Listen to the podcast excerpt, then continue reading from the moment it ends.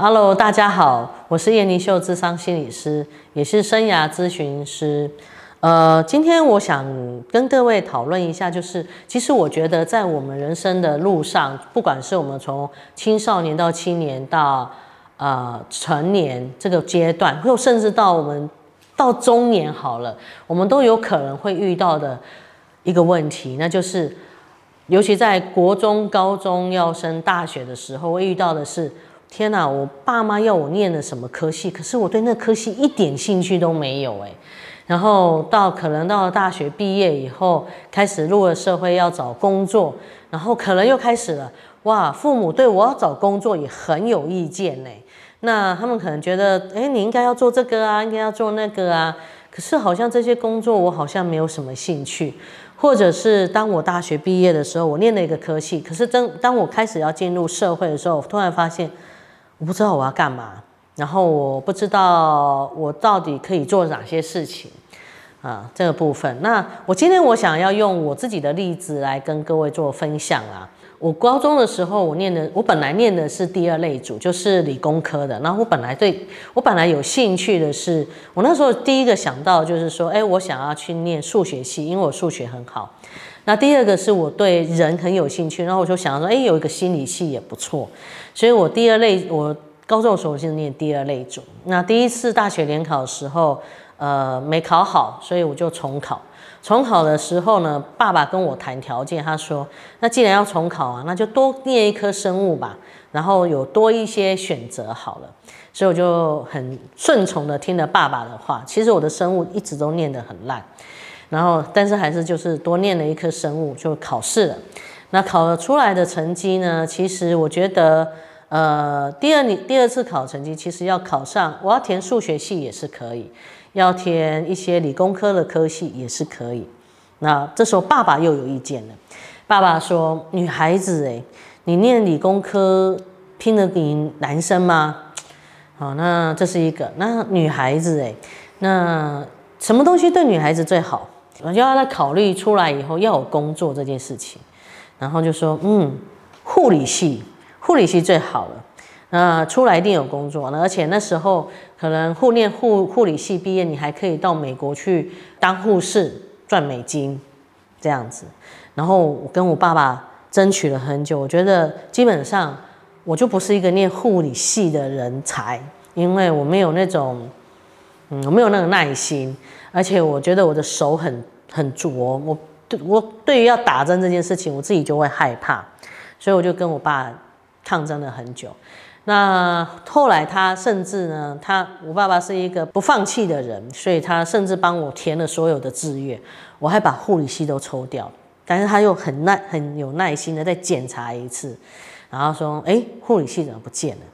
然后就这样子。我就以很，我觉得那个年代了，我觉得我以很还还算高分的情况下，我就进了台北医学，目现在的台北医学大学的护理系。当我知道考上护理系的时候，我痛哭失声，我就觉得我可以念我想念的科系，我为什么要去念一个我不喜欢的科系？然后完全是在我爸爸的期待下这样子的情况呢？对于我那样子的反应，我爸爸也吓到了。所以后来我爸爸跟我说。那不然这样好了啦，你先注册嘛，然后注册完了以后，你再进去看看你要念什么，这样子好了，然后再看看要出来转了还是怎样。那殊不知你其实你开始念了医学院护理系以后，其实很多很多的功课，其实你说你要出来转理工啊或者什么东西，其实你会觉得有一些，我觉得有一些困难点啦。所以那时候唯一就是看说，那医学院里面哪一个科系是我可以转的。然后我就觉得，嗯，药学系好像还是可以，我可以接受的一个部分。至少我对化学是有兴趣的。那后来我就转了药学系。然后这是我的经验，就是在那个情况下，我开始去想，开始去想说，对我好像我的人生被规划了，可是我好像我可不可以去做一些些我自己想做的事情？所以我就转系，转了药学系。那因为化学是我有兴趣，然后化在化学里面我们会去算一些药物动力的东西，就又跟数学有关系，所以我觉得，哎，在念化呃药学系的时候，我其实还念得蛮有兴趣的，那也激发出我的另外一个兴趣，然后去看药理呀，突然发现，哎，其实我还是可以把往下练这件事情。那后来念了药学系以后呢，呃，大四开始了要找工作。那我们药学系有个好处就是，他在我们大三那个年代，大三的时候会让我们去实习，所以我们会去看说我们对 哪个领域、我们场域我们是有兴趣的。那我那时候实习有在医院当药师，然后有在呃去药厂。呃，工作呃实习，那在医院当药师，我就发现那个工作不是我想要的，因为那太静态了，我完全没有想到我要在那边只是负责数药跟的那个那个时候啦。对实习生来讲，我那个工作我觉得我没有办法接受，对我来讲，我觉得太无聊了。那在药厂呢，我就觉得有的有时候我们在药厂会看机器在那边打定干嘛？我记得那个礼拜我完全就是找个地方，然后就在那边睡觉。因为我觉得好无聊，那也不是我想要的，然后我就开始去看说，那我喜欢什么？那在药厂有一个礼拜，我们是在实验室里面做实验，然后在那边做一些动手的，然后研发的部分。哎，我觉得那个部分，我觉得我蛮有兴趣，就是我可以去看说，去想，哎，什么跟什么的搭配会怎么样这样子，然后开始去问说，哎，这些东西是怎样？所以当我到大四的时候呢，我第一个要考虑的是。我要出来工作，我要做什么？其实我真的还不知道我要做什么。那第二个是因为我们要考国考，所以我那时候就想说，那不然的话，我就一方面准备国考，一方面准备研究所这样子。所以我就呃两边都上了，然后就在念的一个研究所。那研究所的时候，我会就是针对我自己的兴趣去做这些事情，就是去念我自己想要的。然后我的部分也是在做一些比较。呃，动物实验，然后比较会，我觉得有一些去做一些问题解决的部分。那这个部分呢，就会奠基在我未来在后来在工作上面，我就发现我是一个很喜欢做问题解决的一个人，就是我会去针对这个问题到底在哪边，然后我怎么样去找出它可以解决的方式。然后这个部分也是在我后来的工作里面，我常常会运用到的一个态度的一个部分。所以我要讲的是，其实我觉得念什么或者是怎样，其实最重要是那个态度。后来在工作的场域里面，我有时候在看一些年轻人，我也会觉得说，哎，其实当我在用一些年轻人的时候，我不是在看他有，呃，他学过了哪些东西，或者是他呃功课上面有多重要、有多厉害这件事情，而是他的对于一些呃他自己生命，或者是他这个一个。呃，工作的态度是怎样？那也就是现在有人在讲的一些软实力的部分。你的态度，你怎么样去看待你工作这样子的一个呃一个尊重度这个部分是很重要的一个情况。那呃，最近有一部电影啊，是那个我相信很多人在网络上都有看到，很多人在写这部电影的一些呃内容啊，或者是他们的心得啊，或者是。呃，评论等等的，就是灵魂急转弯。那里面，我相信大家有看过，大家会知道，里面有一个理发师，他叫老戴，他本来是想当兽医的，就像我，我本来想念数学系或者是心理系这个部分。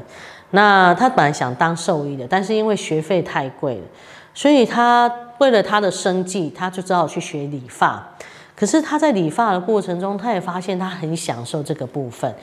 因为其实我觉得，对于人跟动物，他对兽医的喜好，应该是他对生命的这样子的一个喜好跟那种想要去连接的部分。而理发也是一个他跟人这样的生物的一个连接的部分。所以我觉得这个是他从这个部分，他可以去享受到他自己的一个价值完成的部分，因为他他觉得这个是他的一个生命火花的一个情况。那所以我觉得，在不管我们在找什么工作，不管你现在念什么科系，未来你的工作是什么，其实我觉得重点是你在你的人生的历程上去找到你所拥有的你的核心的价值是什么，你的核心的特质是什么。然后去找到你所爱的，然后发挥你的这些特质，让你的特质可以在这个工作上是可以吻合的，是可以发挥的。那这个某种程度也是一种价值完成的部分。那这个是对你呢，呃，对我觉得对人来看会是这个部分。那这个呢不无关于你的年纪年龄的层次。那你看我在中年的时候，大概在四十六岁的时候，我开始在做我人生下一阶段的一个规划。我回到了我要的这个心理学的这个学习里面，所以我为了他，我也在在花了三年的时间念了研究所，然后重新的学习，然后在经由国家考试来到了今天智商心理师这样子的一个位置。所以这个部分是我觉得在每一个阶段、每一个年龄层、每一个生命的历程都是一样的，你要去找到你的核心的特质、你的核心价值，还有你自己的。那个生命的火花是什么？然后去完成它，这个是最重要的一个部分。那以下呢是有一个小小的我自己的感受啦，可能是对于父母来的部分。那我觉得身为父母啊，因为每个父母都走过了生命的历程，所以他们都会很希望，就是说我的孩子不要去走那个冤枉路。所以父母其实他们的焦虑，他们的。呃，应该说他们背后的那个东西都是爱，他们希望你不要走冤枉路，他们希望你就是可以，哎，可以马上找到你的生命的火花，或者是你的价值的部分去完成它。因此，有的父母就会把他的焦虑，或者是，呃，就会反而会 push 孩子的这个部分。那其实我觉得这个 push 啊，有时候这个焦虑也就会反而会让孩子会觉得，那他应该怎么做怎么办？是不是都没有符合父母的期待这件事情，所以孩子就会有在也孩子也在那个焦虑中，因为他要去符合父母的期待这件事情，所以我觉得呃，对于父母来讲，我觉得一个部分就是我们要相信生命，因为每个生命都是独一无二，都有他自己的一个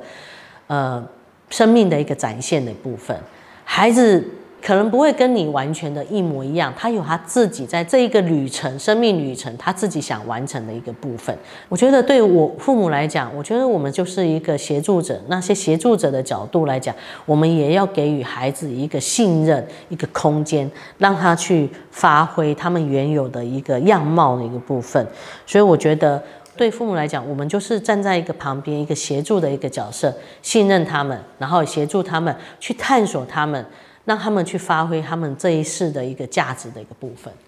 好，今天我们就谈到这边，谢谢各位。